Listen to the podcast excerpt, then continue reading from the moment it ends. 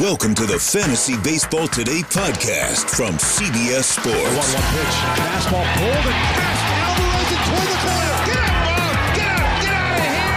Get out. Got a fantasy question? Email fantasybaseball at cbsi.com. Get ready to win your league. Where fantasy becomes reality. Now, here's Adam, Scott, Heath, and Chris. Big day for the Fantasy Baseball Today podcast. Special guest Ellen Adair is back. And Chris is here. Chris wasn't here the last time we had Ellen on. So, Chris, this is Ellen. Ellen, this is Chris. How about that? Hey, Lovely Chris. to meet you, Ellen. I, I do appreciate Adam giving me the special guest, and Chris is here. that feels appropriate. It was intentional. Not at all. Not in the least. I mean, Chris and I, we already play in in Scott White's 24 team dynasty league, so we, you know, we're sort of acquainted in some ways. But this is our first time actually talking to each other in person, I had Yes. forgotten about that. Okay, well, both both in the amazing lockdown of New York City right now. Yeah, yeah. crazy times. Yeah, yeah. You guys are definitely not going to be going out for drinks or anything like that. I, I know that. Uh, there will just this will be the only meeting uh, for a few months, perhaps. Um, but yes, how how how are you doing? First of all, Ellen is second time on the show. Big fantasy baseball player, huge baseball fan, also an actress. Uh, and we talk about Homeland a lot on the show. You may have seen her in Homeland, at Billions, one of my favorite shows. And uh, she's she's awesome. So how how are you doing? How's how's quarantine life? I'm- you know, I'm fine. It's the end times, but I'm personally doing okay. I'm kind of just staying at home and living my best life, Yeah. working on the things that I want to work on. Um, so yeah, I'm pretty good. I feel like the only thing for me right now is that I'm very nervous about the introduction that you gave me yesterday. I feel like you hyped me way too much. And I, for people, Ah. you know, who didn't listen to the December podcast or maybe even who did, I kind of feel like I'm like watching the movie that won the Academy Award after it won the Academy Award. And you're mm-hmm. like, all right, impress me, Oscar winner. And it, you know, you never like the movie that much. That's, Yeah. that's how I always watch those movies.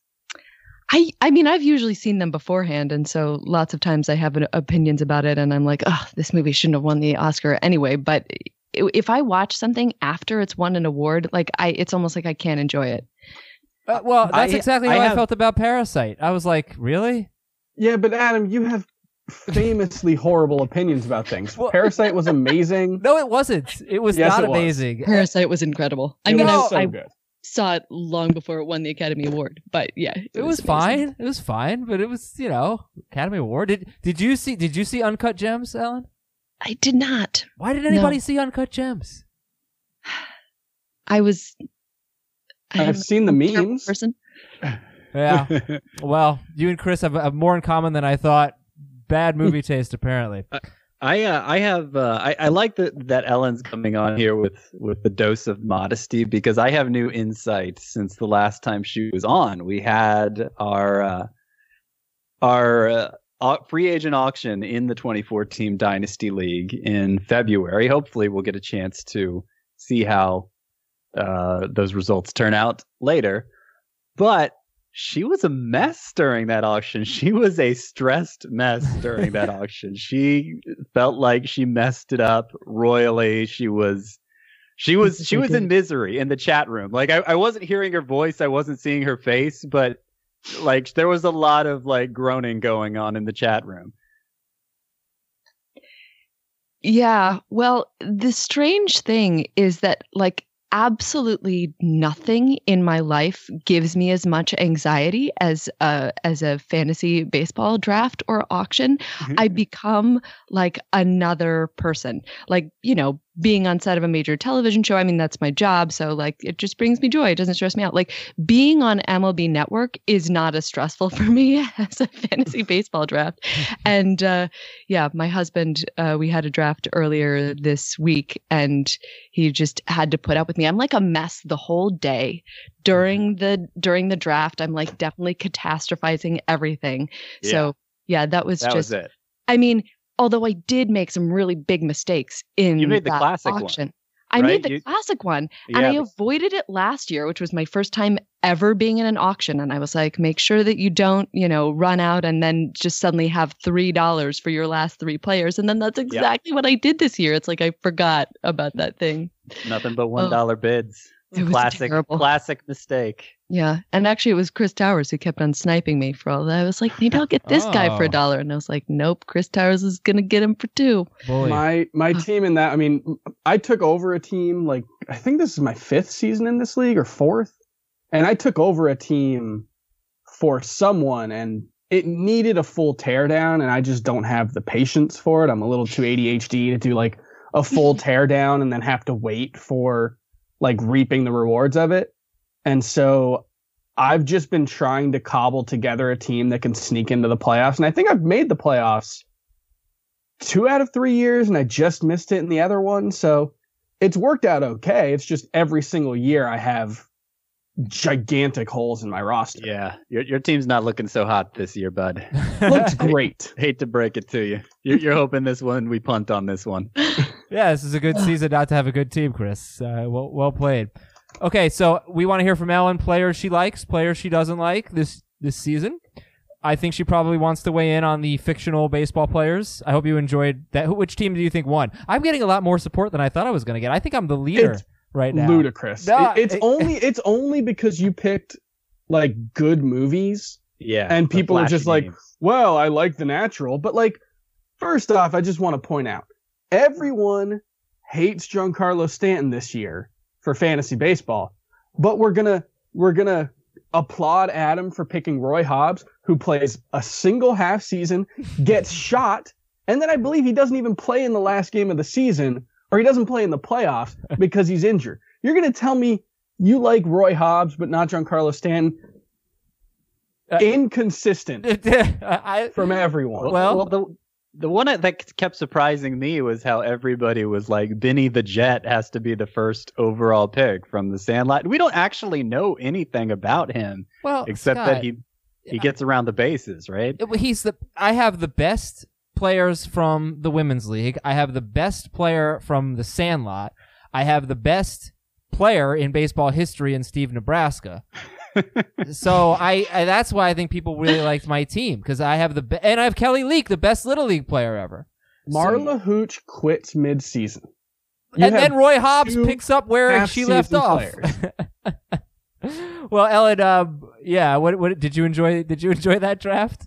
I did. I did. I enjoyed it very much. I I don't know. I, there were there were players that I would have wanted to draft on everybody's team, and so I I don't know that I came out with definitely who had won. Well, who did who would you have drafted? Who did we miss?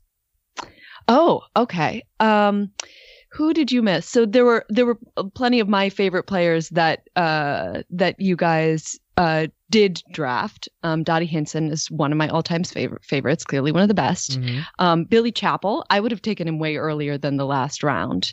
Um, I love that when he sees the memory of his parents while he's pitching, they look exactly like Star Wars ghosts. It really cracks me up. Um, and Henry Rowengartner, he was on your team, Adam, yeah, right? of course. Yeah. Yes. Yeah. Yeah. I mean, he does look like you, but he also looks like Jack Flaherty. Um, Does like he? that kid looks more. I to me, he does. Do I look he like looks Jack more Flaherty? like Jack Flaherty than the actual kid as a grown up does. Like Google that actor now and look at him, and you're like, no, no, I'd more believe that he grew up to be Jack Flaherty than uh, who he actually grew So, up to, to, be. so today he looks like Jack Flaherty, is what you're saying. He looks no. like he could grow up to be Jack Flaherty. Oh, is what okay. I'm saying. Okay. Yeah. Yeah, yeah. Um, and uh, and Chris, I think one of your reserve picks was one of my all-time favorites, uh, Henry Skrimshander. Um, the love that I bear for Henry Skrimshander knows no bounds. I love him. I Who's love him so much. Who's Henry? Um, incredible book. One of my all-time favorites. Um, so there are a few guys that you people people that you didn't draft that I would have draft drafted. Um, one of them is Crash Davis. I don't understand how Crash Davis was on nobody's list. I know, Chris, you said you didn't want to take minor leaguers, but you also wanted to take a college player and a rabbit and a dog. So I think Crash Davis is fair. Um, so they were they were also doing a a draft of fictional players on the podcast which is uh for people who don't know it, it's a Joe Posnanski and Mike Schur's podcast um, that I'm an occasional co-host on on the Athletic, and um, I think it was Joe who pointed out that Crash Davis is a switch hitting catcher with power and good defense. So how is he not in the major leagues in the 1980s when there were catchers in the majors who hit like one home run for an entire season? Mm. Um, I also want to take this opportunity to just give a shout out to my dad. Um, it's his birthday today. Cool. And the scene in Bull Durham where they're talking about what to get Millie and Jimmy for their wedding present out on the mound is his favorite scene in a baseball movie of all time. So I definitely Davis for need to watch that movie again. I I only saw it once, probably 20 years ago or something like that. It was very good. Much better. I actually haven't seen it before. Oh, it's really oh my god, how I know. you missed the best one? Yeah, know, it's good. I- Well, it's not better than Major League. Easy now. Easy, Ellen. I, I think it's better than Major League, but we've already established that I have poor taste in films. hey, what do you know? I mean, right. I intentionally skipped Crash Davis because we already know the guy couldn't break through into the majors. So I mean, maybe he should have, but yeah, but I feel like if you're drafting people from the Sandlot, you can also draft Crash But Davis. we know Benny Benny made it. Was in the Jet major. Rodriguez He made had it. a long professional baseball career. right. Yeah, that's right. Right. Oh, oh, what now? oh man. Um, so another player that you guys didn't mention that I would have drafted was um, Ginny Baker, who was the lead on Ah. the short-lived Fox show Pitch as the first female player in the majors. So I just have to love her, and she was supposed to have a devastating screwball, um, and I was really sad that the show was canceled. Really good show. Yeah, Ellen and I are simpatico on our pop culture taste. Clearly, right now. yeah. that was a great show. I miss it. I miss it greatly. Oh. I also really liked Mark Paul Gosselaar. He as was amazing. catcher. He was really good. He looked like Mike Piazza. Yeah, he kind of did. you know, there's a world in which if I were just drafting fictional baseball players that I love, I could do a like all catcher uh draft. There are a lot of Obviously. catchers. There's a lot of great catcher players. Yeah, including Um, Robbie Belmont, who I, I'm sad Yes. nobody nobody yeah, got that. that one. No- I have nobody's heard no of that. idea. You Google his name and there's like less than 200 results. that was a good series. Gary Carter's Iron Mask. I loved it when I was 10. Wow. I have just no idea what you guys are talking about. Okay, so let's uh that was Can I fun. have one? Oh, can I mention one more? Yes, please, please. Yeah. Um uh another player is uh Hugh Papato Chance from the Brothers K, which is along with the Art of Fielding, one of my all-time favorite books.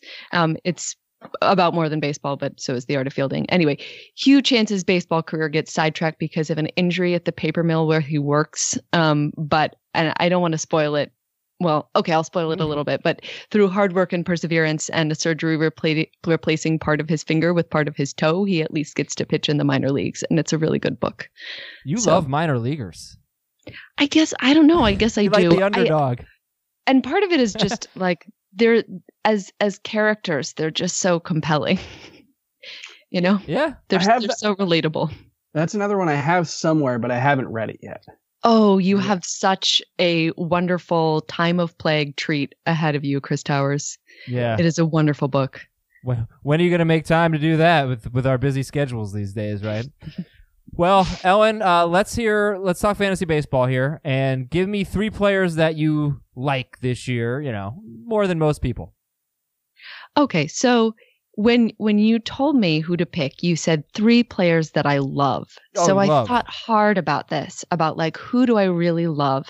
And there's some kind of later round players that I love, but we're actually going to get to talk about them later when we're sort of doing our ADP review.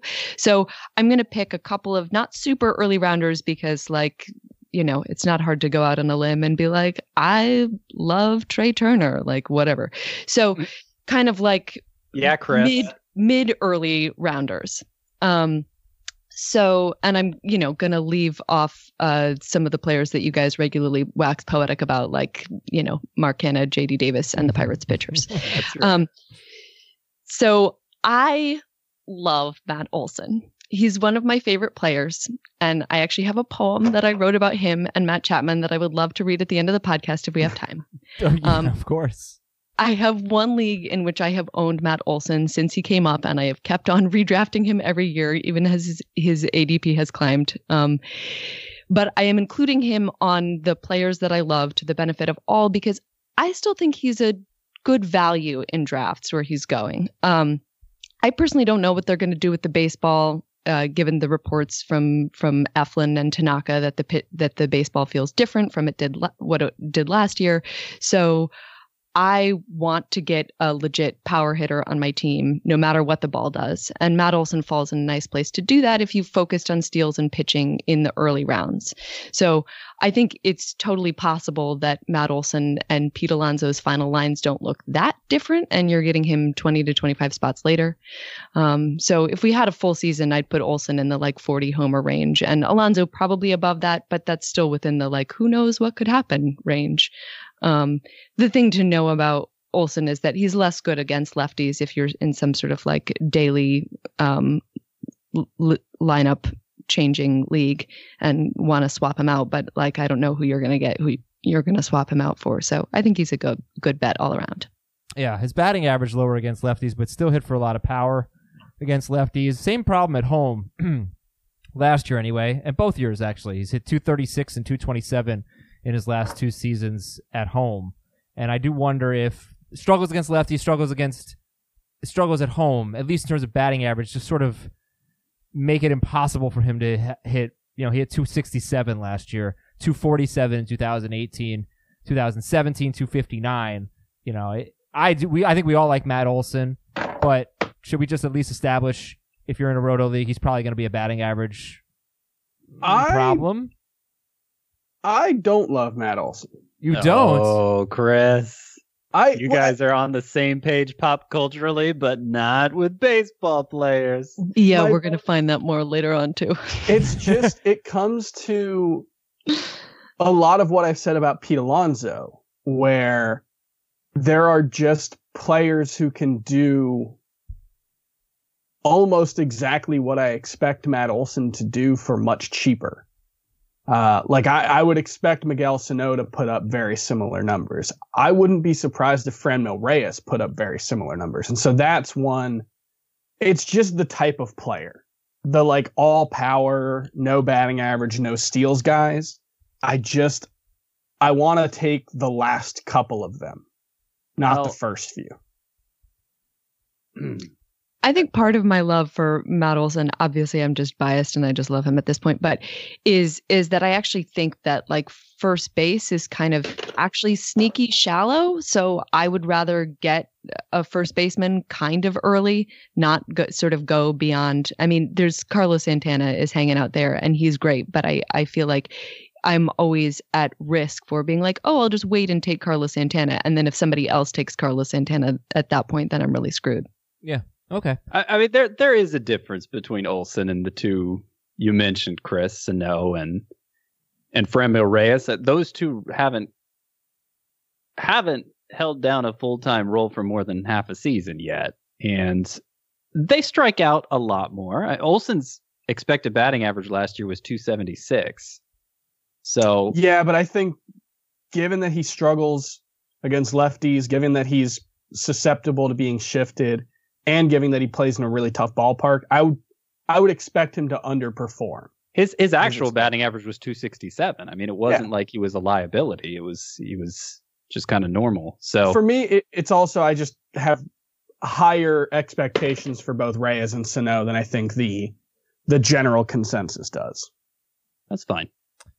Player number two, Ellen. Who do you love? Who do you love? Um, so I also just love Noah Syndergaard, and also I always have. Obviously, the skill set is just otherworldly. Uh, you know, the aces metric that you guys talked about. Um, he he ranks definitely lower this year, but he was basically at the top of the list last year based on what he did in 2017 and 2018, and those skills are still there. I feel like the potential is always there for him to have the like 270 ERA that he did in 2016 and the 1.05 whip that he did in 2015 and 2017. So I almost feel like we can look at last year like that was his floor, um, barring injury, of course. And he still gave you 202 strikeouts last year. So like that's a pretty good floor. Um, I also think that there's hope that the new pitching coach for the Mets, uh, Jeremy Hefner, might be able to help him kind of improve his way to his former glory. Uh, there were reports that he was experimenting with throwing his slider at more like 86 to 88 miles an hour in spring training with more downward break, just so that there's more separation from his two fastballs. Um, just because for those of you who don't have like a needlepoint sampler at home with Syndergaard's pitch velocity like I do, it was 92 93 in 2018 and like 89 90 last year. So I think that some of the issue last year was his slider getting caught out over the plate. And with this kind of velocity difference, and also um, if it breaks more, that might happen less also sort of creates another velocity tier from his changeup, which he was starting to use more and was actually really effective for him last year. So Mm-hmm. anyway, I'd take the ADP discount over what it's been in the past, particularly if you compare him with another ace that's a little bit more steady. Would you rather have Noah Syndergaard or Yu Darvish? Oh, I think maybe still Yu Darvish there. Oh, interesting. Okay. But it's a it they're they're about the same. It's kind of like I'd like to take them in the same round range, and if somebody takes Yu Darvish, then I'm okay taking Syndergaard in the same place. any objections to? I think we all like you. I think we all like uh, Noah Syndergaard, right? I had no idea Jeremy Hefner was the Mets pitching coach. There you go. That's that's that's my. I I love Noah Syndergaard. I'm drafting him a ton. Uh, it's I love taking guys on the downswing of their uh, career arcs because I don't believe Noah Syndergaard is just finished as a as a very good pitcher. Same. Okay. And third player. Um, so trying to go uh out in ADP just a little bit, but somebody that I still really like have so many hearts for um is Ramon Laureano. Uh and I literally just realized that I picked another's A's player, and I'm sorry, but I just oh love him. man. Can we talk Oh, about man. this? I told you you cannot pick two team, two players from the same American League West team. Oh, no. Yeah. I didn't know your your Philly fanship goes all the way back to the Athletics. Yes. That's that's old school. Yeah, I mean, I guess it does. It's really about this group of guys. I just love the A's so much. Um, anyway, so uh, last year, uh, Leza Ramon hit 24 homers and 13 steals in just 124 games with a 288 batting average. And his BABIP was high, but it's usually been in the 350 to 400 range in the rest of his brief major and longer minor league career. So it actually might not regress much. Um, roster resource on Fangraphs also has him currently batting second. So he usually batted seventh or eighth last year, which obviously, if he was batting higher in the order, it would increase his, his runs and RSBI. Um, and it might also give him more chances to steal. He's not like a super speedster. Um, I had this here. Oh, uh, just 84th percentile sprint speed, um, which is sort of middle of the pack for a center fielder. Uh, but he was generally better in the second half than the first half, um, even including when he came back from his shin injury. Um, which, even though I know that full season statistics are more predictive than half season statistics, I still prefer to see that rather than the reverse. Yeah. And actually, uh, also on the lineup spot thing, he batted fifth 26 times last year and he only stole one base. So if he had not been hitting in the middle of the order for those 26 games, his stolen base rate might be much higher than it was 13 steals in 123 games. In the minors one year, Ramon Laureano stole 43 bases in 116 games in 2016. So perhaps there is more Whew. potential there. Yeah, yeah, pretty cool. And I don't know. I I don't love. I, I don't love Laureano. I guess uh, fairly fairly pricey. You think he's a top 100 pick? Let me just double check on that. I think you can get him like around 103. 100. Yeah, 103, 105, somewhere Yeah. like that. Yeah.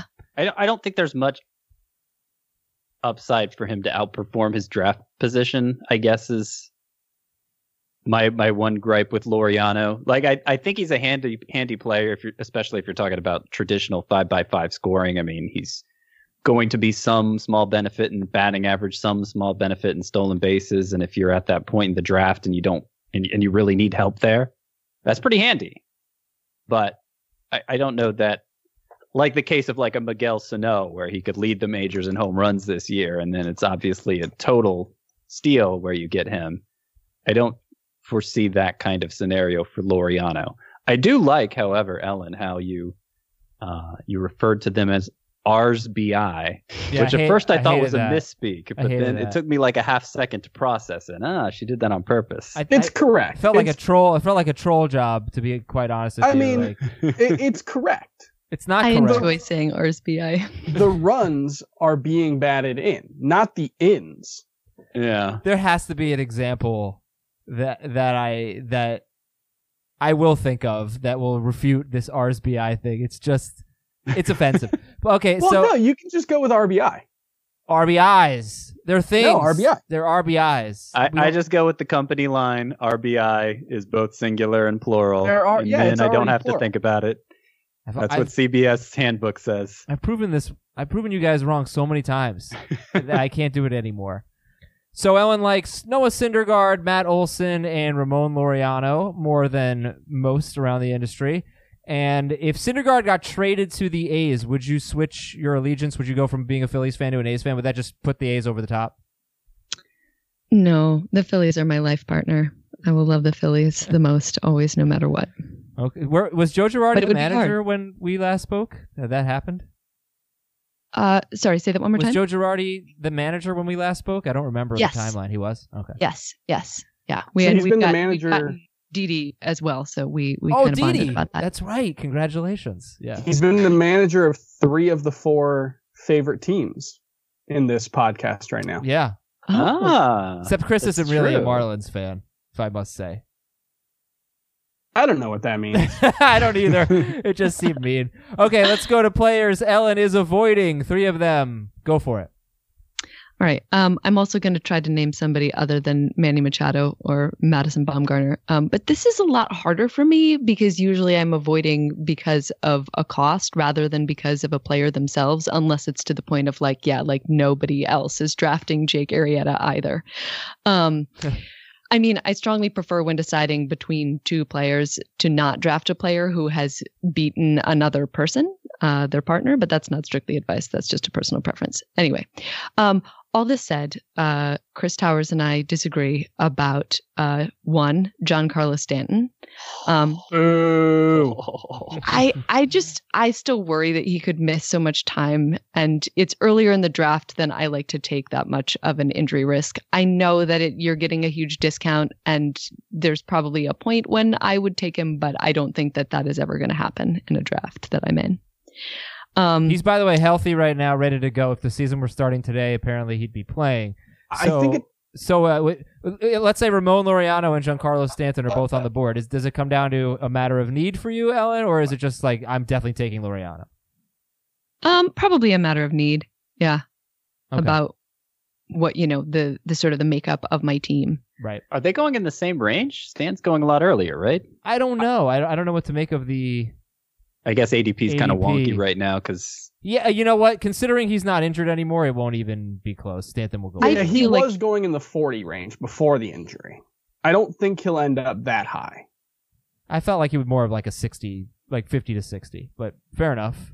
I feel like in the drafts that I have done, he has gone in the like 60 range to my Yeah. memory. Yeah. Okay. Um, Um, yeah, Chris, do you want to you want to fight? I mean, it's if you can get him in the 60 range, it just it feels like stealing to me. You know, the the two the last two times we've seen him healthy, he's been the number 2 hitter and then the number 22 hitter. And I just don't see much reason to think that his floor is much lower than that when he's healthy. Now, of course, Giancarlo Stanton is not often healthy, although he didn't miss a single game because of injury in 2017 or 18. I'd like to point that out. Uh, so for me, it's just a question of can somebody in that range give you the same type of realistic upside that Giancarlo Stanton can? And I just don't think that's the case. You know, if he's going in the 60 or 70 range, and I'm actually trying to look up what it is since like the beginning of March on NFBC because Yeah. you know, if it's if it's around where Matt Olson is going, I just kind of feel like the obvious answer is Stanton. Burn. Okay. I would just rather have Matt Olson there. Yeah. Yeah, Stanton's 83rd in NFBC ADP since uh, the start of March. So the last 24 days, that's two picks ahead of Jorge Soler, three picks ahead of Joey Gallo. Give me Giancarlo Stanton over both of those guys. Is Okay. is your expected outcome for Stanton that much higher than Olson, provided they both have good health? I mean, you're talking about mid 40s home runs probably with a 265 ish batting average. I just I guess maybe don't- the Yankees have a better lineup. Well, I just don't expect mid 40s home runs from Matt Olson. I think that's closer to the ceiling. Like we saw a full season of him in 2018 where he hit 29 home runs. I'll just point out Stanton's only had two 40 homer seasons ever. It's- Right, but he's Scott. been on he's that's an infinite number more than Matt Olson has had. Okay. And he's been on a 40 homer pace. I would looking at it I would say at least 3 other seasons. two of the two of the three years Olson's played, though he has been two. Just oh, you know what? It's actually only been one 40 homer season for Stanton. I gave him too much credit. you It love was almost Giancarlo a 60 Stanton. homer season, but it still. Yeah. All right, Scott. So Matt Matt Olson and Giancarlo Stanton are staring right at you. Who do you take? I, I, I'm with Ellen. I'm taking Olson. Uh, he's he's less scary to me, but Just for the record, Matt Olson's going 49th overall in the Yeah. month of March. So, you know, I- yeah. I probably would not take him 49th. But I, I have. There have been occasions where Olson has fallen to a point where I'd take him. Not so with Stanton, at least not except during that tiny period when he was injured. When I drafted Olson earlier this week, I got him with pick 58. So I feel better about that than Yeah. 49th. okay, Ellen, you are back on the clock. Your second player you're avoiding. Uh, okay. Uh, hi, Chris Towers. I'm probably not drafting Corey Kluber. Um, I know he's been discussed a lot Me on this too. podcast. I want nothing to do with Corey Kluber. Um, but m- my concern is partly yes that he wasn't good the last time he pitched, and like his bad fastball, which uh, Lord Almighty, it has a minus seventy seven point seven aggregated pitch value. Um, but secondly, it's also to me, and maybe this is dumb, that the Indians made that trade. Okay, I know it's the Indians, but if anybody thought that he was going to be an ace again, wouldn't somebody, wouldn't any team have offered a little bit more for him? And if the Indians thought that he could be an ace again, would they have made that trade? Or wouldn't they have been like, oh, we can get more trade value for him once he comes back and everybody sees that he's an ace, and then we'll get him for something more than what they ended up getting him for? So that just, that has me sort of spooked. Um, so yeah, I'm out on Kluber. Yeah, I actually think that's a good point. it's a great point. Um, I made a good point. A great Yay. point. You've made several good points. Uh, but no, f- for me, I think part of it, a, a huge part of it, is just the Indians were seemingly under a a mandate from ownership to trade him at whatever the cost. They didn't really seem to care what they got back, and you know they do seem to like Emmanuel Clase. I don't know if that's how you pronounce his name. Um, I like Class A Cla- yeah, because that's where he started last year. but you know it was a it was a bad return. It was a salary dump i think. Um i i definitely have concerns about corey kluber and in the range he's going like i'd rather have sonny gray at 99th overall in the month of march than corey kluber at 97th but i'd rather have you know how much i love frankie montas? I'd rather take the chance on corey kluber in that range than frankie montas I'm torn between those two viewpoints because it does seem it, it was startling how little the Indians got for him, uh, considering how many teams must have needed a high end innings eater. If, even if you're just looking at it from an innings eater perspective, it's not like he was making a ton of money. Um, so it's. But at the same time, like, what is our evidence that he's not good anymore? Just last April, like that's not enough evidence for me like half of the aces in baseball struggled last April. They were adjusting to a new seam height. And like three of the previous four years, Corey Kluber, it was, I think it was even longer than that. He was amazingly consistent in how he finished, you know, how he was in Cy Young contention year after year after year. And like, I guess I'm, I guess I'm more like Ellen where I'm just, I'm just scared enough that I'd rather someone else take the chance but at the same time, I recognize like it could be a steal where Corey Kluber's going. Okay. 2018, he was uh, number three in points, number six in roto. 2017, he was the number one pitcher. 2016, he was eighth in points, seventh in roto. So you're talking three straight years as a top eight pitcher. And then obviously not so good in 2019, 34 Yeah. Four- years old. Four Oh, really, of the five years leading up to last year, he was a top three Cy Young finisher. That's amazing. Very impressive. Okay, Ellen, you've given us so far Giancarlo Stanton, Corey Kluber, and who else that Chris likes? Um. Oh, I don't know if Chris likes this player. Um. Uh. Joey Votto. Uh, his stats just continued to plummet last year, and I'm out. Chris kind of likes Joey Votto. Joey Votto is like one of my five favorite baseball players ever. Spirit So- animal. I'll I'll see I you mean- guys later. I'm gonna log off.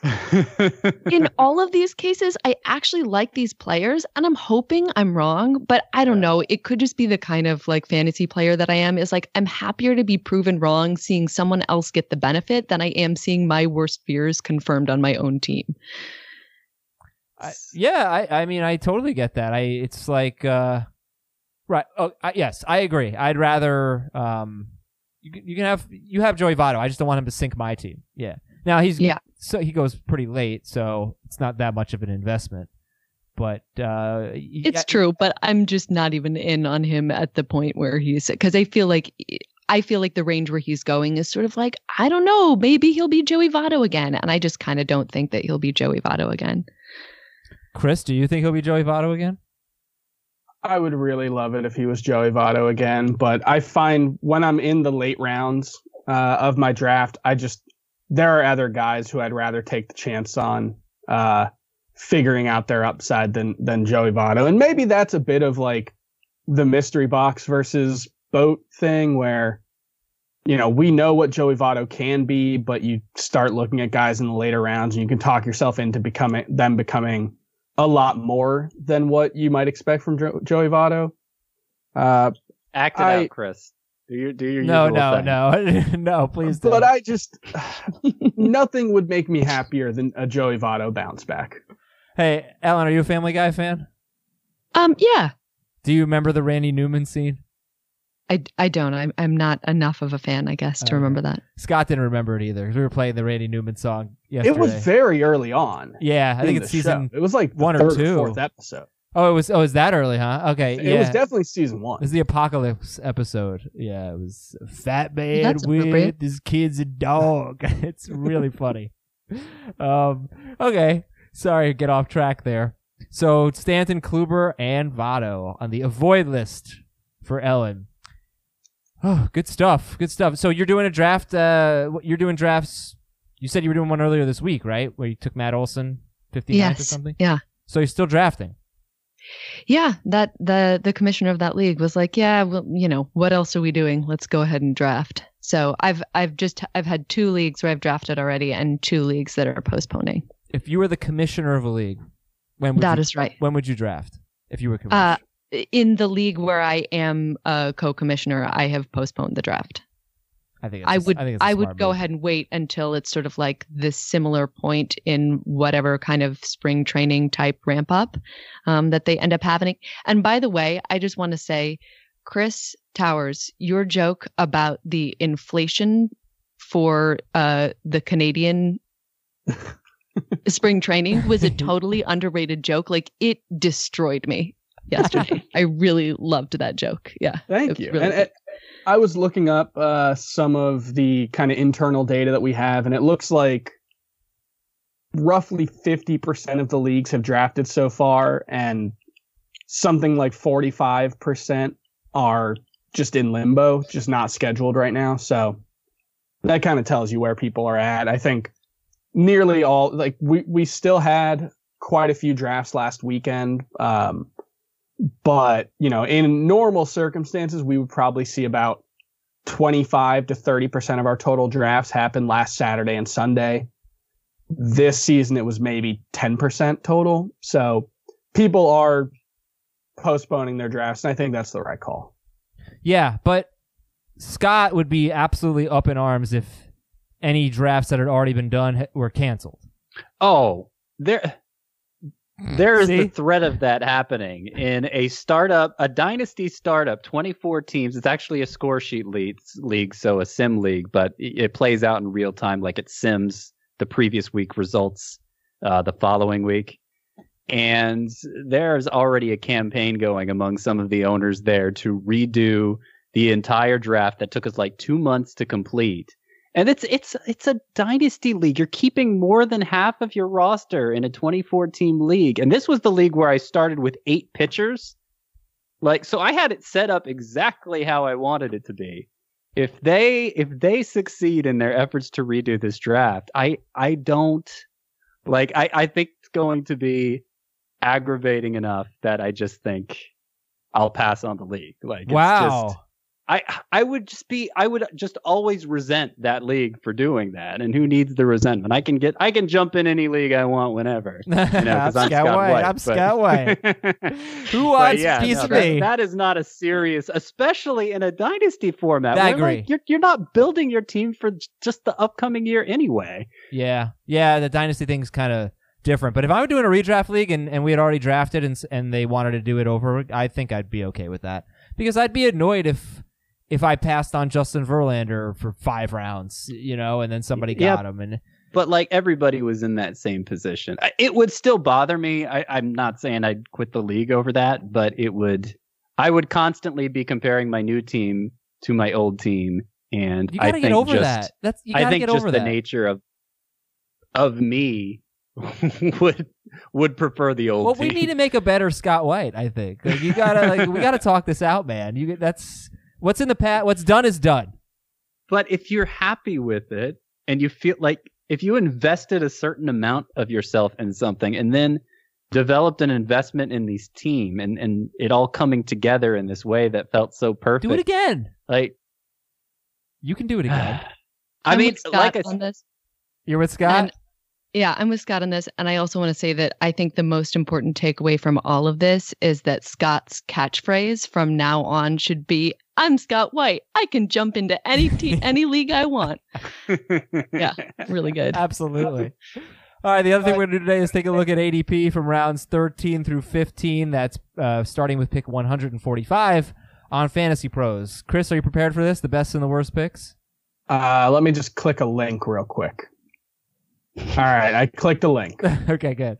So starting with uh, Kyle Schwarber, 145th, Nick Anderson, James Paxton, who we'll, remove him from this discussion, Jorge Polanco, Julio Urias, Elvis Andrus, Lourdes Gurriel Jr., Robbie Ray, Justin Turner, Gavin Lux, Will Smith, the catcher, and Edwin Encarnacion. Again, the 12 here are Schwarber, Nick Anderson, closer for the Rays, James Paxton, Jorge Polanco, Julio Urias, Elvis Andrus, Lourdes Gurriel Jr., Robbie Ray, Justin Turner, Gavin Lux, Will Smith of the Dodgers, and Edwin Encarnacion. Chris, what's the what's the best pick here? Oh, I, I think it's Julio Urias. Uh, I guess this changed from when I wrote my column because my two favorite picks in the 13th round were David Price and Julio Arias. Uh, David Price, I guess, moved up one pick since then, but Ah. that's just a reminder that uh, draft the Dodgers starting rotation. You can invest a second rounder in Walker Buehler, a third or fourth rounder in Clayton Kershaw. You don't have to take another one of them until the 12th round. You take David Price, Julio Urias. You spend a couple late round picks on Ross Stripling and Alex Wood and Dustin May. You got yourself a pretty good rotation, or at least the core of a pretty good rotation. But why do you have to do that? You're just You don't have options. You Scott, can make you a better rotation Scott, you you, just don't you don't have to do that. But last season, the Dodgers starting rotation had like a 3.02 ERA, a 1.1 WHIP, 9.6 K per nine. They're really, really good. and aren't aren't you limiting your innings potential that way Right, too? I'm not And saying those are the only you're- pitcher. I'm not saying those are the only pitchers you draft, Scott. So your ju- your your whole point is just Dodgers pitchers are good. Yeah, but also that they're, I think, relatively undervalued, and you can get the most out of guys like Urias, guys like Price, guys like Wood, if you also have their reserve, their backups, because their backups are also really good. It's a lot of roster space. Yeah, you're gonna be dropping those guys. You're gonna be dropping those backup pitchers to pick up other players. You'll never You're fully gonna be commit. dropping You are. Chris players. doesn't manage his teams in season. Well, y- You're like this is a I don't know. you gotta have a lot of bench spots to do this. You're not gonna just keep dead weight on your bench. Um, But the Like, point Chris's is, point is that there's well, the point that I took away is just that there's a lot of good value. That like there are good pitchers on the Dodgers, sort of spread throughout the entire draft. Yeah. So even if you're not just drafting those guys, you can think, all right, basically everybody in the Dodgers rotation is like a potential target as good value where they're going. well, when Yeah, she and- and I says will it, I like that. Yeah. David Price, through his first 17 starts, had a 316 ERA, was on pace for over 200 strikeouts. That was right around when things started going off the rails. And if you look at it on baseball reference and you look at the game log, he was only averaging about five innings per start. But one of those, I think, was there was something stupid with the Red Sox where he threw at someone, got ejected in the first inning, and they had like a a beef running with someone, and then he had another one where he was pulled after two outs because uh, he was hurt somehow. So if you take those two starts out, he was actually averaging over six innings per start. Okay. So how about Ellen? What's the worst pick of of this round? Oh, I don't get to. Do I get to choose the best pick sure. as well? Or yeah, just yeah, sure. What's your what are your best and worst picks? Okay. So I'm also excited about Urias, but Polanco is a player that I love that I decided to save for this section. Ah. I love Jorge Polanco and I want to clap while I say it, except for I don't know what that would do to the mic. Go for it. Um, let's let's find out. I love Jorge Polanco. That was good. Yes. It worked. No problems. So, granted, he doesn't have the track record, but in terms of what we maybe project for him for this season, he's not that far off from Marcus Semien, whom I also love, but you're getting him like what, like 70 picks later? Um, he may not have quite as much upside, but that is totally overshadowed by the discount, in my opinion. Um, it's totally possible that there could be a little bit of regression from what we saw last year, but his performance feels to me like a real skills change. So he used to be more of a slap hitter, but last year he increased his fly ball rate by about 7% and his hard contact rate by almost 8%, while also walking more and striking out less. Like nothing says skills change like that. It's exciting to me. Um, the only thing to note is that I uh, wouldn't count on him anymore for anything more than a like, hey, surprise, he stole a base type, um, Yeah. which is too bad. Um, And his off-season ankle syn- surgery might make him even more hesitant there. I still just think he's a really good value going where he is in the draft right here. So I, I know this ADP is is roto, but people complain a lot that we don't talk about points leagues enough. Jorge Polanco, he tends to go about as late in both of the formats. He averaged more head-to-head points per game last year than Gleyber Torres, Woo! who, of course, we we Is talk about how he goes too early, but that that kind of kind of uh, puts it in perspective just how yeah, he's good too late Polanco's going. A lot of doubles and trip, forty doubles, seven triples. That he sort Jorge Polanco sort of.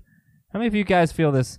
Reminds me a little bit of Michael Brantley before Brantley had that breakout season. A lot of like because a lot of doubles, some triples, and then in his age twenty seven season, and Polanco's twenty six years old. Brantley went from a seven twenty eight OPS to an eight ninety OPS.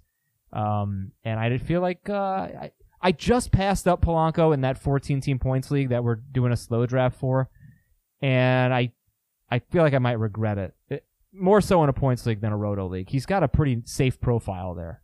You know what this makes me think? Draft all the Dodgers, Dodgers starting pitchers And and just draft the Twins Yeah. lineup. yeah, well, that's that, I've brought that up though too. Like that that's what scares me a little bit about Polanco and all the Twins is I just think that they cheated. They cheated last year. It's not going to work again. It was just ridiculous. Whatever happened in Minnesota was just ridiculous. Every Well, they- single player had a career year. It was ridiculous. It was a a conscious change that the coaching staff instilled in them to to pull the ball more. And but the the biggest thing for me is just it's another one where this is probably going to be the best lineup in baseball. If it's not, it probably won't be much worse than third or fourth. None of them are going in the fir- first four rounds on average. Only five of them are going in the top. Oh, only three of them are going in the top 100. yeah. It just feels like Actually, none of them are going inside the top seven rounds or the top six rounds. Excuse me. Interesting. Did, did they lead the majors in runs last year? I know they set a home run record. I think the Yankees did. Yeah, Someone I, I still think that. of the Yankees lineup as better, but Guys, I want to I want to move on here. Uh, Okay. Did you give the worst pick, Alan, or just just your favorite? I, I did not. Okay, um, worst pick. but I'm happy to. Um, so Nick Anderson here is a little too rich for my blood, but my main don't want at this value is Gavin Lux. Um, roster resource has him in a platoon, and Dave Roberts hadn't named him the starter yet at the point where we were in spring training, um, despite specifically naming Will Smith at catcher and the outfield platoon of Pederson and Pollock. Um, I had read this piece on, hang on, I have uh, by Blake Harris on the Dodgers SB Nation site um, that thought that Lux could potentially even begin the season in the minors if they want him to get more work on facing left-handed pitching, which he struggles against. So yeah, I I just if I'm taking Lux, it has to be way later than this. He's been really bad against lefties in his career. Last season was the lone exception. He had like an 840 OPS in the minors, but that was with a BABIP over 400 against them, and he still struck out like 32% of the time against lefties. So it's very much an open question whether he can play every day. Okay, let's go to the next round. This would be round 14, pick 157. Hansel, Ro- Hansel Robles, Mike Minor, Matthew Boyd, Salvador Perez, Alex Colome, Sean Manaea, Kyle Tucker, Wilson Ramos. Crap, I lost my place. Oh, Archie Bradley, Hunter Dozier, the other Will Smith for the Braves, and Carlos Martinez. So we got Hansel Robles, Mike Minor, Matt Boyd, Salvador Perez. Alex Colome, Sean Manaea, Kyle Tucker, Wilson Ramos, Archie Bradley, Hunter Dozier, Will Smith, and Carlos Martinez. And this Will Smith is from the Braves. Ellen, I will Oof. I will just have you answer. What are what are the best and worst picks? Um, so I actually like both Matt Boyd and Mike Minor here. Um, Matt Boyd obviously had a problem with homers last year. I mean, everybody did, but he especially did. Um, but if you're looking for strikeout upside, I'd rather get it here over Robbie Ray, who's going earlier, just because Boyd isn't going to kill your whip. Um, and over the off season, uh, one of the reasons that I am interested in Boyd is he was working on his curveball and it was looking pretty good in spring training. So if he can increase its effectiveness and add it to the really good slider that he has, that could make him even better than he was last year, potentially. Um, and I also really love Minor. Partly that's because he's going a little later in some other places I've seen than this, and that makes him a better value. But I think he's a fair pick in this round. I think people aren't necessarily buying what he did last year, but he was also great in the second half of 2018 too. He had a, a 297 ERA and just a 267 uh, WOBA against um, in the second half. So I think that yeah, I think he's a I think he's a good pick. Um, and then who I'm not taking in this round is Will Smith. I'm just not out here in this round taking pictures who are not named the closer. Yeah, Um, yeah, it's a little curious. yeah, that seemed like an obvious overpay there. Uh, even even if you believe, even if you believe he will be the Braves closer eventually, uh, I I don't know. I don't know how you can be that sure. To be perfectly honest, Mark Melancon was pretty good in the second half last year. Yeah, I mean, Not Will look, he- Smith good, but he's really good, Will Smith. So you could at least use him, even if he's not closing, I guess. But still, I mean, I, I, I, by the way, I really like Archie Bradley. I, I don't know if I've talked about this or not. I can't remember all the things we've talked about, but I think that um, he, you know, he's been streaky. He sometimes is like the best reliever in the world, and sometimes he's pretty bad. Uh, but if he can get some consistency, I just don't see anyone taking his job. And I think the Diamondbacks would be pretty good. I mean, look, he could be bad enough where he, he would have to like really he would have to really struggle to lose it. But I I like Archie Bradley considerably more than Will Smith at this juncture, and they're going like back to back. So Yeah, and I'd actually I also like Archie Bradley. I just drafted him on Sunday, but uh, I would also actually rather have um, Hansel Robles and Alex Colome in this place rather than Smith. okay, and let's do uh, one last round then. Twelve more picks here. Round 15 in a 12 team league. We go Amed Rosario, Jose Leclerc, Kenta Maeda, Mallex Smith, JD Davis, Jake Odorizzi, Yasiel Puig, Masahiro Tanaka, Byron Buxton, Khris Davis with a, with a K, Willie Calhoun, and Herman Marquez. Amed Rosario, Jose Leclerc, Kenta Maeda, Mallex Smith, J.D. Davis, Jake Odorizzi, Yasiel Puig, Masahiro Tanaka, Byron Buxton, Khris Davis, Willie Calhoun, Herman Marquez. Ellen, our guest of honor, the best and the worst here. Um, I I feel like I'm monopolizing all of the talking time, and that is You're definitely not good for the listeners. Sorry. Um, so uh, I think that Byron Buxton and Khris Davis are good value here, um, but I feel like they've always gone earlier in drafts that I've been in. So the person that I'm most likely to take here is uh, Kenta Maeda. I've actually taken him in 100% of the drafts that I've already done. That's only two, Oh. but Yeah. um, I'm obviously I'm I'm leaving aside your your dynasty league, Yeah, um, yeah. Scott.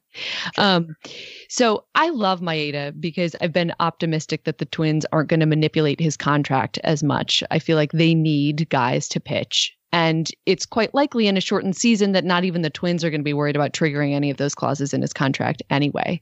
Um, and even if this shortened season means that we see Rich Hill earlier, they still really are going to need um, Maeda to pitch because right now they've just got a sort of a mystery box as their fifth starter. Um, so I think it was uh, on on the sleeper and the bust. I'm sorry, I um, don't always remember exactly where I heard something, but I think it was there that they were talking about how the Dodgers sometimes removed Maeda after just two times through the order, also as a way of managing his innings, not necessarily because he has some sort of huge third time through the order penalty. So if the Twins don't do that, we could also get sort of more upside from Maeda start per start as well. Um, Any anybody? then- oh, sorry, go I'll. I'll let Chris and Scott jump in there. Any arguments against Kenta Maeda? None from me. I think he's really good. Why aren't Yeah, his numbers at better? Why, why aren't his numbers not better? Like we we don't know exactly how the Twins are going to handle him. I happen to agree with Ellen's take on this that uh, they need him to throw more innings than the Dodgers did, and he was always he was always good the third time through the lineup compared to the average pitcher. So there was really n- no good reason that I saw for them suppressing his innings, except for the the clause in his contract that Mhm. would keep the money But, down. but so I mean, I feel like I've had this argument, and I like Kenta Maeda, so I just can't wrap my head around this. 348 ERA in 2016. That was a great year for him. 2017, 422 ERA. 2018, 381 ERA. Kenta Maeda in 2019, 404 ERA. So over the last three years, it's right around 4 And that's Chris Archer. And well. We are talking about when Chris Archer was good, when he was considered no, good. I'm talking about when I kept telling you how Chris Archer wasn't that good, and you guys were And arguing with me for two not good. years, and he but wasn't he was good. good. before that. No, he wasn't good. All right, a couple a couple differences here. One, Kenta Maeda doesn't struggle with walks, so the whip is there's no comparison. The whip is better. Even Yeah. even when the art even when Archer was good. Um, but uh, I mean, just because he's a high threes ERA guy, if he's you know ten strikeouts per nine and winning a lot of games with the Twins lineup backing him, and the Twins bullpen, which is also incredible. I don't think I, I think people are sleeping on just how good the Twins bullpen is.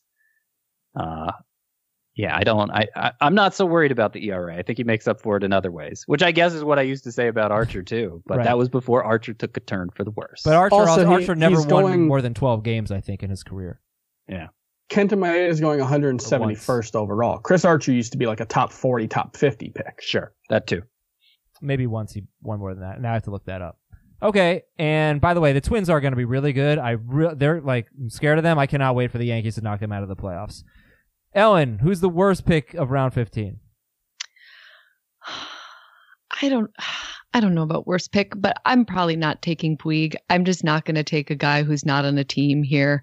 Um, we saw guys go pretty deep into the season before signing last year, and in a shortened season, that could be an even larger percentage of the season that he's just sort of taking up a roster spot for you if nobody signs him. Um, I mean, maybe somebody will sign him before the season starts, and then we'll know about that before we're drafting if you're in a league that hasn't uh, drafted already. But um, so I don't know. That makes me sad because I feel like Puig, the player, would be a great value here if he had a team. So I'll just chip in also uh, Jose Leclerc. Um, I just. I had him last year and he was just maddening to no end. Um, and I'm not saying I would never, never take him. I just would want a better discount than this. It's not just that he was taken in and out of the closer role, it's the fact that he was just not very good when he got back. He had a 4.29 ERA and a 1.48 whip as the closer at the end of the year. Like, yikes, I'll just, I'll take Ian Kennedy instead. Hmm. I think Scott likes Jose Leclerc. Am I right? Oh, I did last year, but I was wrong. I was wrong. You know, I'll I'll bring this up because I don't know if it's up on the site yet. Did my is my stats column up on the site yet, Chris? I'm I'm not sure. 48 48 stats that are amazing. Basically, is what the column is. And one of them is that Brandon Workman, actually, who walked more than five batters per nine innings, he had the second lowest batting average against for any relief pitcher ever, which is kind of a bad thing, right? If he's walking that many hitters and he has this historically low batting average against, that's that's kind of dangerous for Brandon Workman's outlook. Well, third on that list was actually Jose Leclerc in 2018, and the same sort of issue. A lot of walks, but he had such a low BABIP that uh, he was able to get away with it.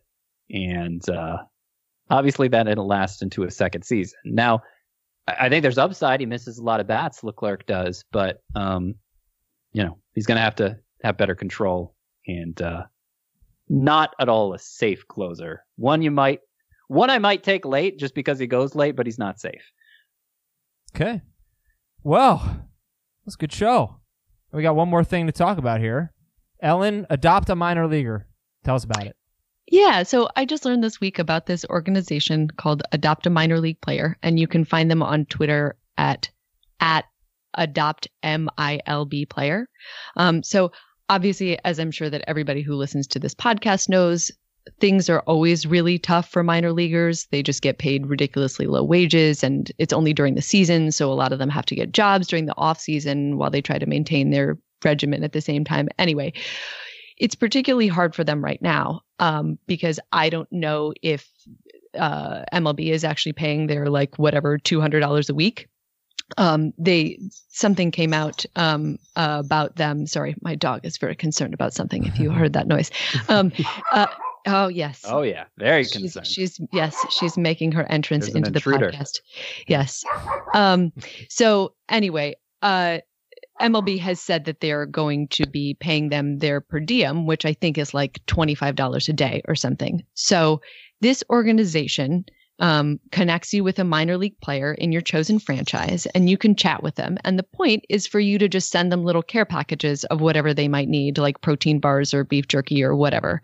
Um, so I know it's a tough time financially for everybody. Like I have no idea when I will ever make money doing anything ever again, either in my industry or at my day job. But um, my husband and I decided to quote adopt a player, and we got connected with Tyler Birch.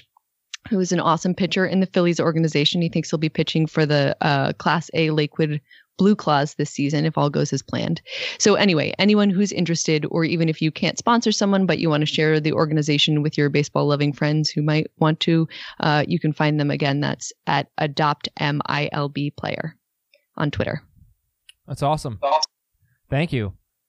And it was Yeah. great having Thanks you. for letting me talk about it. Hey, Wait, wait, wait. The poem. The poem, Adam. the poem. Oh, The poem. the poem. Hang on, let me find it. Okay. About to say goodbyes. Yes. Okay. So this it's it's I'm kind of cheating. It's about Matt Chapman and Matt Olson, but here it is. Matt Chapman came down like a wolf on the fold, and his cohorts were gleaming in emerald and gold, and the sheen of his defense was like stars on the sea when he ranged out and caught it for a play 5-4-3. Like the leaves of the forest when summer is green, the flash of Matt Olson's bold defense is seen as he picks any throw that hurtles towards first or snags glove side grounders that spin in the dirt. That That's is great. That's great. Cool. about Beautiful. Wow. Love the A's. And athletics. you wax poetic Oh. about the A's. The corner infield mats, they're just so dreamy. Is there wait, was there a title to that? Um, I Corner can't mats? remember if I had a title. It's it- so in full disclosure, this is I was writing sort of a bunch of baseball poems, and they're all kind of like riffs on poems that already exist. So this is a riff on Byron's uh, "The Destruction of Sennacherib," um, and I don't remember if I had uh, I don't remember if I had a title for it or not. I Anyway, tell you, it's up. It's up there on Twitter. If I had a title, it's on Twitter. You can find it. I don't know how. Yeah. I I wonder if I've done a thousand podcast episodes. I probably have between all the shows. Yeah, I must have. Uh, yeah, we average like 150 a year, right? Yeah, so I'm, I'm probably close to two thousand. I, I don't know. I've never felt so ignorant on a sh- on one episode as I do today. All of the poetry, all of the cultural things that have been referenced today. I I don't will say, I don't know any of it. It shouldn't be the first time. it's, this, this, it's not the first time I've felt ignorant. It's I've never felt this ignorant. Ah, Yeah, it's the matter of worst time. Ellen, thank you so much. We'll talk think to you're perfect, uh, Adam. We'll talk to you in August in uh, spring training. and I heard that. Thank you very much. I appreciate that. Thanks for having me on. How can we follow you? Oh, um, at Ellen underscore Adair on Twitter. Cool. And how can we follow your dog? Does she have a Twitter handle? Um, she she doesn't. Um, but my husband posts a lot of pictures of her. Um, he's on uh Instagram, I think at Eric Gildy, G I L D E. I post the occasional picture of her as well on Instagram. I'm Ellen Adair G on on Instagram. But yeah, my husband's Twitter account is her like unofficial or uh, not Twitter, Instagram. My husband's Instagram account is her unofficial Instagram account. Gotcha. All right, Ellen, thank you so much. Really appreciate it, as always.